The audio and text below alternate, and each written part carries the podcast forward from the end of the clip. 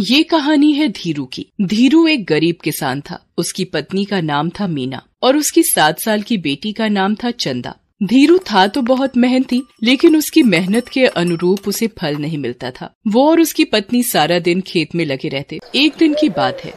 माँ अब बुला लाऊं पिताजी को? मुझे तो जोरों की भूख लगी है। हाँ हाँ बुला ला। तेरी ही वो सुनेंगे। मैं तो कब से बुला रही हूँ लेकिन वो है कि सुनते ही नहीं। मीना की हाँ सुनते ही चंदा भागती हुई धीरू के पास गई।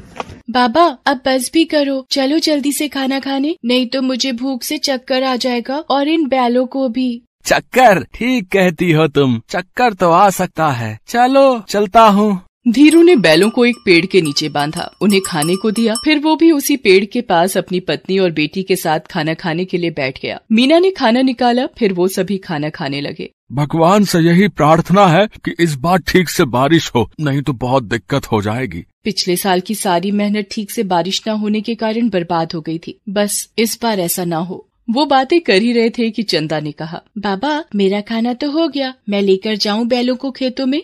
अरे नहीं नहीं तुमसे नहीं संभलेंगे ये। अरे बाबा ये दोनों मेरे अच्छे दोस्त हैं। मेरी बात सुनते हैं। जाने दो बाबा जाने दो ना। नहीं इस तरह जिद नहीं करते। बाबा आप ही बोलो ना माँ को। अब तो धीरू का भी खाना हो गया था। चल अब मैं भी चलता हूँ तेरे साथ चल।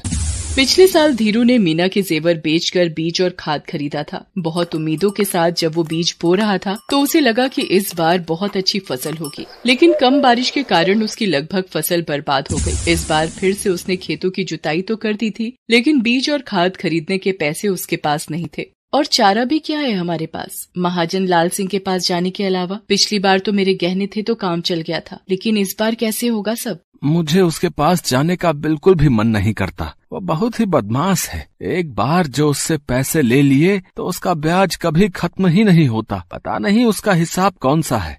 पूरी रात धीरू को नींद नहीं आई। उसे समझ नहीं आ रहा था कि पैसों का इंतज़ाम कैसे होगा। लाल सिंह के पास से पैसे तो तुरंत मिल जाते लेकिन उसके कई दोस्त उसके चंगुल में आकर अपनी ज़मीन तक गंवा चुके थे। समझ नहीं आ रहा क्या करूँ कहाँ से लाऊं पैसे? अगर पैसे नहीं जुगाड़ हुए तो खेती कैसे करूँगा? रात से सुबह हो गई लेकिन धीरू के सवालों का जवाब नहीं मिला। अब बिना बीज और बिना खाद खेती तो संभव नहीं। ना चाहते हुए भी धीरू को मन मार कर महाजन लाल सिंह के पास जाना ही पड़ा। अरे आओ आओ धीरू भाई कहो कैसे आना हुआ? वो कुछ पैसों की ज़रूरत थी बीज और खाद के लिए। अरे इसमें हिचकने की क्या बात है? हम तो बैठे ही हैं जरूरतमंदों की सेवा के लिए समाज सेवा के लिए। पता है धीरू ये जीना भी कोई जीना है अगर आप किसी की मदद नहीं करें तो। मैं तो भगवान का लाख लाख शुक्रिया अदा करता हूँ कि उन्होंने मुझ जैसे इंसान को तुम लोगों की सेवा के लिए चुना है?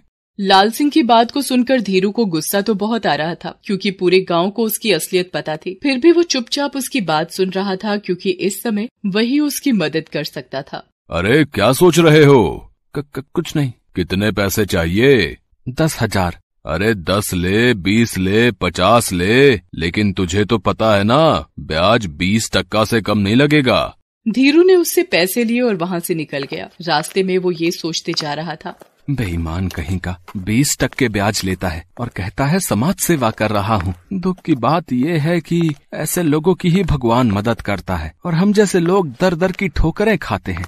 इस बीच धीरू बीज खाद सब ले आता है। ईश्वर की कृपा से बारिश भी अच्छी होती है। कुछ महीनों बाद ही उसकी फ़सलें लहलहा उठती हैं। देख रही हो मीना ये लहलहाती फ़सल एक किसान की जीत का यही तो प्रमाण है। भगवान ने हमारी सुन ली। मीना इस बार चंदा के लिए नए कपड़े और वो जो गुड़िया हम देख कर आए थे ना शहर की मार्केट में। कौन सी? अरे वो लाल वाली। हाँ याद आया। वो इसके लिए ले आएँगे। कितनी खुश हो जाएगी ना हमारी चंदा। धीरू बार बार ये बात दोहरा रहा था। तभी उसे मीना ने जगाया। अरे ये सुबह सुबह आप क्या बड़बड़ा रहे हैं? क्या ले आएँगे? धीरू ये सारी बातें सपने में देख रहा था। हालाँकि उसने बीज वगैरह बो दिए थे। थोड़ी बारिश भी हुई थी, इसलिए ज़्यादा परेशानी नहीं हुई। लेकिन फिर तो जैसे बादल रूठ ही गए। पूरे गाँव के किसान एक बार फिर से परेशान हो गए। अगर ठीक से बारिश नहीं होगी तो फ़सल तो मर जाएँगे। यही ख्याल सबके जहन में आ रहा था। दिन बीतते जा रहे थे, लेकिन बारिश का नामो निशान नहीं था। आखिरकार वही हुआ जिसका डर था। इस साल भी बादल थोड़ा ही बरस कर रह गए। इस साल भी उतनी बारिश नहीं हुई जितने की ज़रूरत थी। बारिश के अभाव में किसानों की सारी मेहनत बर्बाद हो गई लेकिन इन सब बातों की फ़िक्र लाल सिंह को कहा। वो गाँव वालों से अपने पैसे के तगादे में निकल पड़ा। हरिया अरे हरिया कहाँ मर गया रे? हरिया ने दरवाज़ा खोला। उसे देखकर लाल सिंह गुस्से में आग बबूला हो गया। अबे मर गया था क्या है? भला इतनी देर लगती है दरवाज़ा खोलने में? चल मेरे पैसे निकाल। पैसे तो अभी नहीं है। आपको पता है ना इस बार भी बारिश नहीं हुई। खेतों में फ़सलें मर गई हैं। तू भी जाकर मर जा लेकिन मेरे पैसे देकर। कहाँ से लाऊं मैं पैसे? वह पागल वागल हो गया है क्या? मैं कैसे बताऊँ कहाँ से लाएगा पैसे? चोरी कर डाका डाल या नहीं तो अपना खेत कर मेरे नाम। चल।